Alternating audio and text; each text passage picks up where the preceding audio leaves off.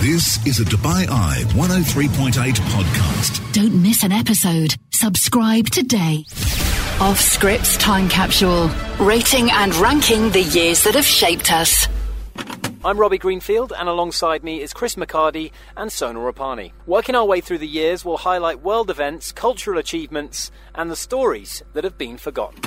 Let's take a sort of rain check on where we're at with the decade. At the moment, the top performing year is 1990 with an 8.04 average. Yeah. Um, 91 and 92, they've seen the emergence of some brilliantly old school hip hop and dance, and that's kind of where we're staying in 1993, which also saw the peak of the kind of grunge era as well. Doing this uh, feature has really given me a real good overview of the way trends and sort of t- taste in music and cinema kind of moved and meandered. Let's go to some of the stories, and I tried to, as we've progressed through this feature, go ever quirkier with the news stories that I've selected from the year. Continuing that trend, this was the year, it turns out, of very incompetent criminals. And I've got a couple of stories for you to that end. Jackie T. Stipes was arrested in Johnson City in Tennessee in uh, January of 1993. Allegedly, he intended to burglarize a house and he got stuck in the dog flap. Um, so that's one of them. This one, um, Adilba Guimarães, who was 19 years of age, was arrested in Belo Horizonte in Brazil. This is brilliant. In November of the year for attempted theft at a glue factory. Now, he had stopped to sniff some of the Oh. glue he was stealing, but accidentally knocked over two large cans of the stuff. When police arrived at the factory 36 hours later, he was found glued to the floor. Uh, three men electrica- justice right electrocuted themselves trying to steal some copper wire off electrical lines in January in Texas. And this is brilliant. And I don't know where, I mean, if this guy's still alive, he'd be a great interviewee for off script. But in May, in a place called Elk River, Minnesota. Okay, a landlord by the name of Todd Plaisted reported that his tenant, Kenneth Lane, had fled the area, abandoning his rented farmhouse and leaving behind at least, and I quote here, 400 tons of used carpeting that he had buried, at least 10,000 plastic windows from Northwest Airlines planes, rooms full of sofas, mattresses, and washing machines, among other things. According to a story in the Minneapolis Star Tribune, a deputy sheriff arriving by the farmhouse saw Lane burying carpeting with a tractor and stopped to question him. Lane panicked and said, I don't know what to say. You got me. I even made up an excuse. Seeing no illegal activity, the deputy moved on. He just had an obsession with burying stuff. The fella was burying 400 tons of used carpeting in the fields around his farmhouse. What? and plastic windows from Northwest Airplanes. I'm not sure where he was I getting mean- these things. Exactly. Windows from airplanes. That would that would take some covert activity to manage to get, you would imagine. What's your interest? I just love burying things. 400 tons of used yeah, carpet. yeah. You haven't actually committed any illegal activity, so I'm just going to go now. You're very weird. But he's and then he just drove on. He's, but your man, Kenneth Lane's Well, still appar- Scotland. yeah, he did. He did. Again, we need to look into the story in probably greater detail. But this is a good one, Chris. There's a little clip here. There's this TV for, ad for Diet Pepsi landed the soft drink maker with a lawsuit to contend with. Next time you want a Diet Pepsi, Ray, all you gotta do is ask. Now that's the right one, baby. Don't see too much issue with that, Rob. Hmm. Right, so ventriloquist Arthur Takor sued Pepsi for $130 million, claiming that the company's popular t- TV ads featuring Ray Charles saying the slogan, You got the right one, baby, uh huh, infringed on his intellectual Can we get that property. again, Like that Okay, impersonation. Take All insisted that he'd been using this line for years in his act. He said he would choose an attractive woman in the audience and say, You got the right one, and his puppet Scooter would then say, Ah. the judge, funnily enough, dismissed the case. Good.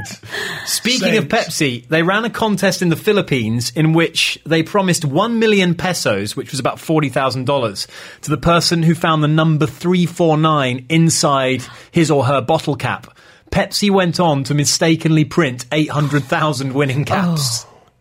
That has got to be one of the biggest marketing flubs of all time. Yeah, and I oh. don't know what was. How Did that they was pay resol- out? That's the big question. They can't have done, so I'm not sure. There must have been a lawsuit. I didn't look into it. It was just a little headline that I found. And this one, oh my word, this is great. So Kevin McAllister, of course, was at that point in time the biggest child character star of all time, courtesy of Macaulay Culkin's mm-hmm. portrayal of him in Home Alone and Home Alone 2. Now, you might recall in Home Alone 2 that he was featured using the gadget a talk boy, Yeah. which I wasn't very familiar with. Everyone wanted one for Christmas. Let's take a listen to the 1993 Christmas ad. Now you can be as clever as Kevin with Tiger's new Talkboy tape recorder. Stop drooling on me. Stop drooling on me. It even has speed control. Hi, kids. We're home early.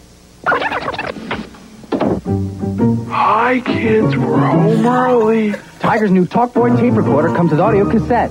Love it. Now, I mean, when you think of the technology that we have at our fingertips in 2021, it, it was probably better suited to an episode of the Flintstones than, Yes. than actual. I mean, it's amazing that being able to record your voice and playing it back was a real thing And of course- in So 1993. how much more fun did people have with it? By the way- fast forwarding and slowing down. When's the last Yeah. time you used a voice memo on your phone and thought, "How am I going to slow this down and Yeah. distort this audio?" Hi, Like, kids, we're yeah, home. Yeah. Also, it was about the size of a brick. It Yeah. was just, uh, absolutely enormous. It was like the kind of thing you'd have to fold in two hands.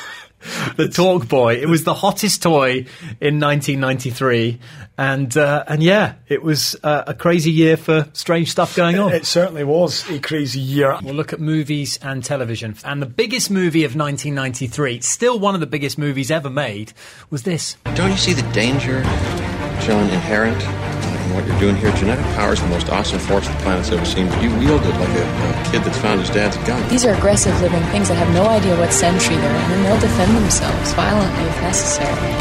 Dinosaurs and man, two species separated by 65 million years of evolution, just been suddenly thrown back into the mix together. How can we possibly have the slightest idea of what to expect?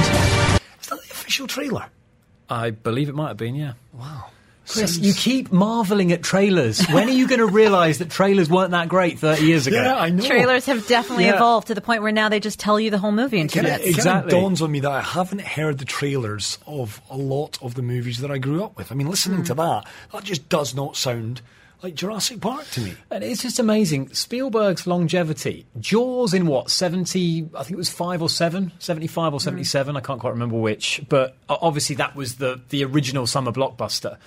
And then 1993, 20 odd years later, he just drops Jurassic Park.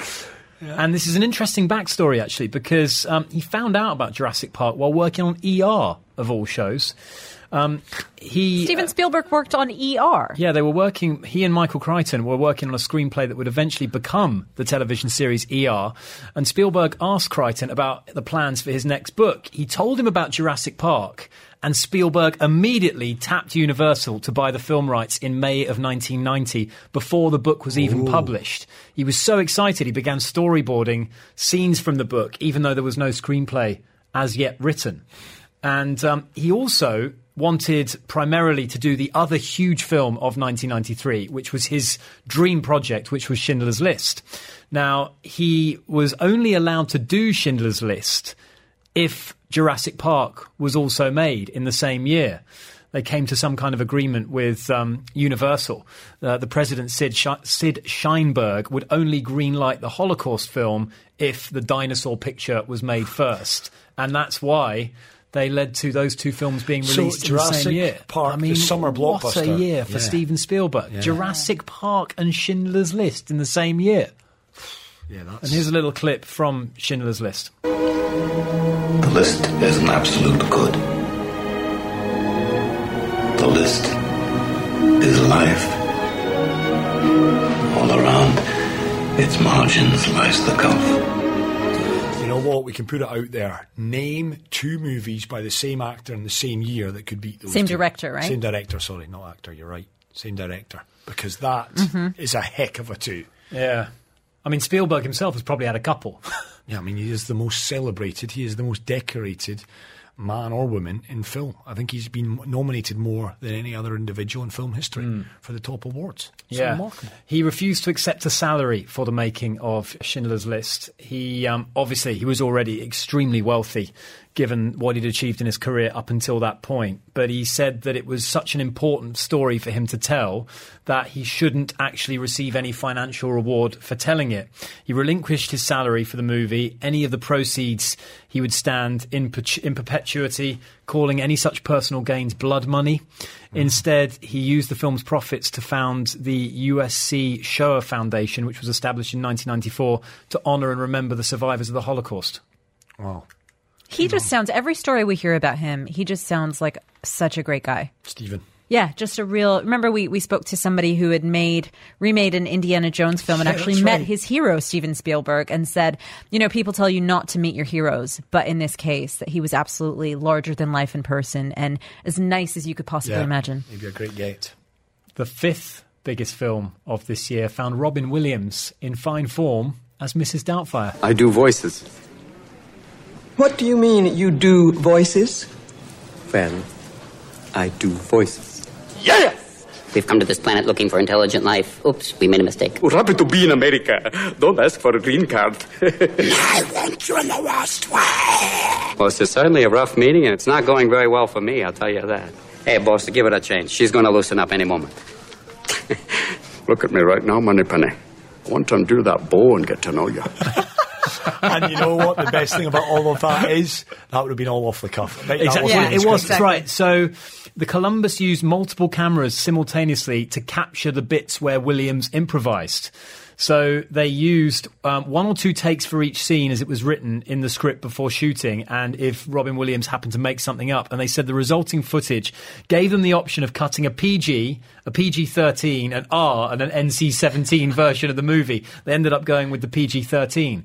It tells the story, obviously, of Robin Williams, who plays Daniel Hillard, getting divorced, losing the custody of his three children, and resorting to dressing up and speaking like a matronly grandmother to get hired as the kid's nanny. Indeed, and a Scottish nanny, uh, or a, a Scottish grandmother as well, is uh, an incredible actor, Robin Williams. And I did see a story recently because the director, Chris Columbus, he was also the director of Home Alone. He was asked recently because he has this treasure trove of scenes, deleted scenes, and there was some suggestion that they were going to release Mrs. Doubtfire for an NC 17 version after the fact, but he has said not true. It would be going against what we've done, and of course, Robin no longer here, uh, lest we forget to uh, can appreciate his work. So he's said no to those stories and those rumours that a new version of Mrs. Doubtfire was to be released. This one from 1993 saw Sylvester Stallone climbing the Rocky Mountains and thwarting terrorists. Watch yourself under the overhang. You can deliver anytime. Anytime you feel like saying something, don't. We're waiting, gentlemen. I need my bolt gun and ice axe. No. Don't give him anything. Take his coat for insurance. He can freeze to death! You've got your own problems. Hal.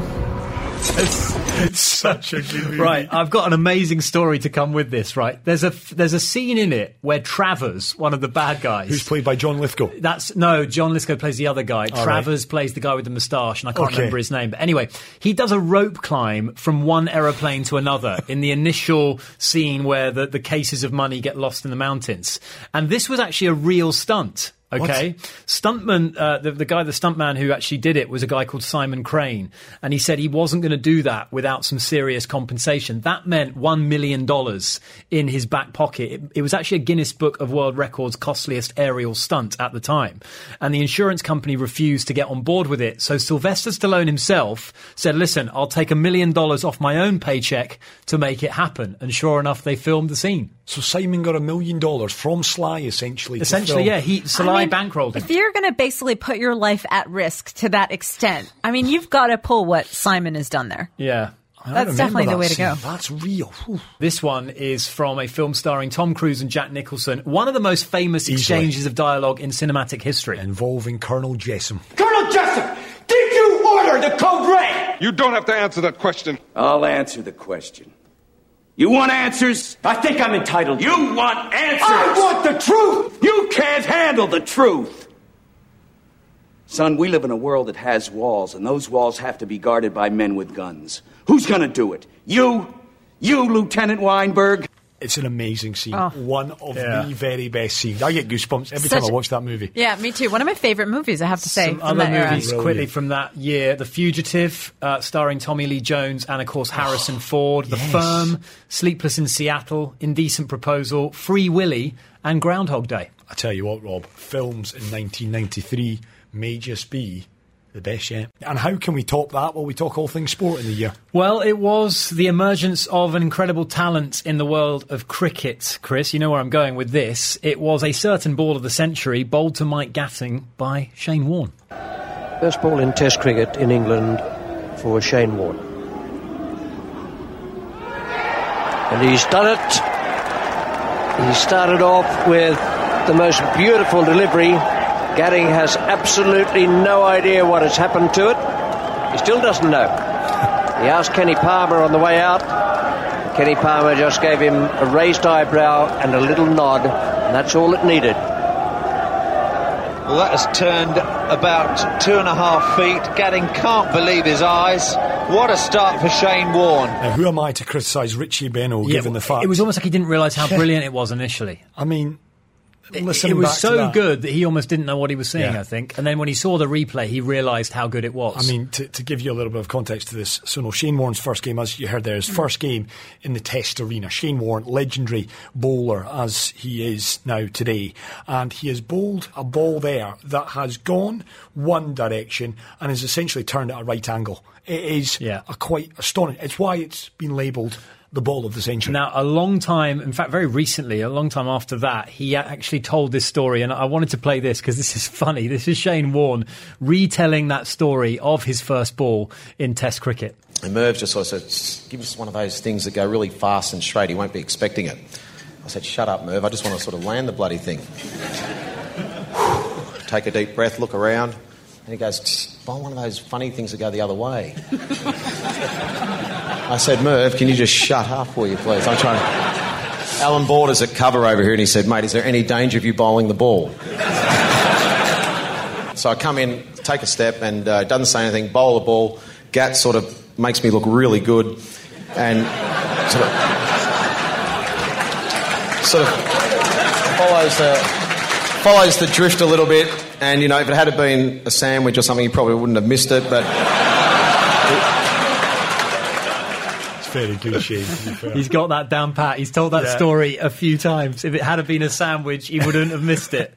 Um, but Australia would obviously rout England in that Ashes by a scoreline of four to nil. Yeah, no change England there. as well. Yeah, And what a team they had: Merv Oh. Hughes, Alan Border, Shane Warne. I mean, what a team they had. And what a ball that is. I've watched it time and time again. Gatting doesn't know what day it is, let alone he doesn't know where the ball ends up. It's just a stunning, stunning delivery from arguably the best spin bowler ever. There was a big announcement in the world of basketball. Michael Jordan, who just completed his first three-peat with the Chicago Bulls, a 4-2 win over the Phoenix Suns. He suddenly announced his retirement on October the 6th, only to return a short while later, but this was the reason he gave. When I lose uh, the sense of motivation and the sense of to prove something as a basketball player, uh, it's time for me to move away from the game of basketball. It's not because I don't love the game. I love the game of basketball. I always will. I just feel that at this particular time in my career, I've reached the pinnacle of my career. Uh, I've achieved a lot in that short amount of time, if, uh, if you want to call it short. Um, but I just feel that I don't have anything else for myself to prove. I'm still a young nipper back in 1993, but he is the best basketball player at the time. He It would, it would be like, Mar- it would be like Messi retiring at sort of 28. And then announcing, I'm off to try and play rugby. I mean, Michael Jordan went on to try and play Major League Baseball. Yeah. Yeah. He wanted to follow, it was his But of father's course, dream. the backstory of it makes so much sense with his father passing and, And the emotional turmoil behind it. Correct. But the idea of the best basketball or, or the best sportsman or woman in their sport at the peak of their power saying, nah, I'm done and I'm going to off to try and be successful in a different sport. And then the comeback. And then when he went on to do with another three-peat, it's astonishing. His story Mm. has been well told in The Last Dance, but it's incredible. Yeah, yeah, it really is. Um, but he did come back, of course, Of and he course won. he an- he won another three-peat. Uh, the UFC UFC 1 was Yeah. staged in 1993 in November. It was broadcast live on pay per view. I mean, who? I would have thought. I'm amazed it goes back that far. Yeah. Um, but it Royce featured the likes of Royce Gracie, Art Jimmerson. Royce Gracie won the tournament by defeating Gerard Gordeau via submission due to a rear naked choke. We've seen a few of those Yeah. in the intervening And it years. sold 90,000 live pay per views. In addition to drawing new audiences through video rental stores, Blockbuster, they had it, and that was, it has been since renamed, rechristened UFC 1, the beginning. And of Yeah. course, this weekend we saw UFC 261. 261.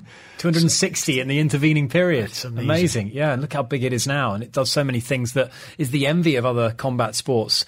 Um, it was the inaugural Premier League. Man United won a 26 year wait for league honours. It was also the inaugural Champions League, It the was. UEFA Champions League, which was won by Olympique Marseille. Yeah. They defeated AC Milan in the final. United defeated Aston Villa in the league. Norwich came third, and Eric Cantona scored 15 goals and made 16 Yeah, assists. top goal scorer that season with 22 goals. Teddy Sheringham. Teddy Sheringham. No way. Top goal scorer. Pete Sampras won his first of seven Wimbledon titles to begin a dominant era at SW19. Beat Jim Courier in the final. Monica Seles was stabbed Yeah, in 93. She, actually came back. She retired ultimately in 2008, but she was dominating the sport at the time. And a deranged fan of Steffi Graf just simply couldn't handle it. Greg Norman won the Open, his only, only his second and final major championship Wow. victory at Royal St George's. What a player he was to only win two majors. And I say only, but he was he had the kind of career that he should have won a lot more than that. Mm. He shot a final round 64, the lowest score by a winner in Open history until Stenson beat it in 2016. It's a heck of a year. And I'm I'm going to go out on a limb here and say it's as close to 10 as you can possibly get. So is that what you're giving it? As close to 10. It's like you want to give it a 10, but you don't want to commit to a 10. I'm going to commit to a 10. I'm giving A it a 10 10. also. That's It's two tens 10, from guys. us. That's It's a not a 10. 10. It's a 10 from Kev, it's, a 10 from Sanjay, and a 9 from Fahad You need well. to reserve for a 10. Every single facet needs to be Well- exceptional, and the sport wasn't. Again, for me, Man I'm giving it United an 8.5. end 26 years of hurts to kickstart a, di- a era of dominance. The Champions League, I've had an awful lot of fun throughout my years watching that. That started in 1993. Shane Warne announced himself. Michael Jordan says, mm, Come on, Chris. Even you would admit, as a Man U fan, there are Oh, better years ahead. 19 Come on. No, no, 1993 was the start of the Fergie What are you going to give 99 for sport then? Oh, it'll be, You a, know- it'll be a 10, but will the movies, will the movies and the songs The sport up to wasn't it? that great. Okay, Man United won a Premier League. They won 13 of them. I know it was the first one. The sport was not that great. Champions It League, was not that that. great. There are stellar years upcoming in sport.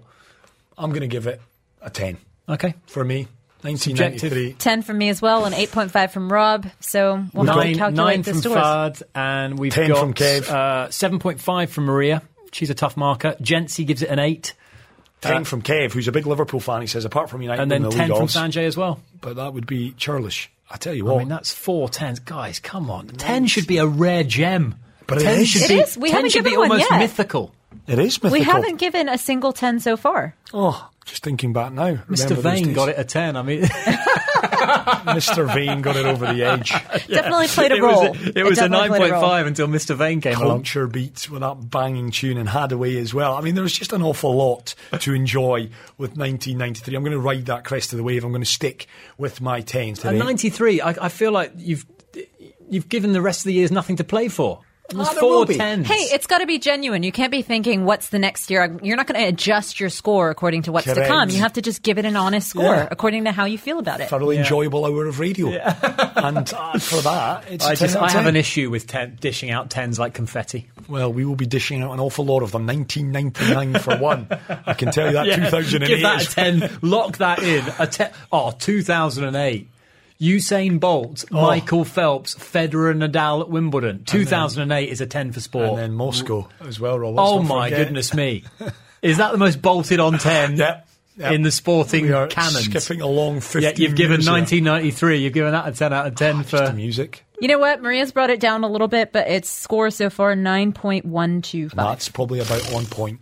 It's probably on point now. We should retire this feature until 2000. No, we won't be doing that. Let's wait and see what the 90s, the rest of the 1990s, have in store for us. Off Scripts Time Capsule. Rating and ranking the years that have shaped us. Thank you for listening to the Time Capsule. If you've enjoyed this episode, please subscribe, rate it, and please do, if you've got a moment, give us a review. This is a Dubai Eye 103.8 podcast. Don't miss an episode. Subscribe today.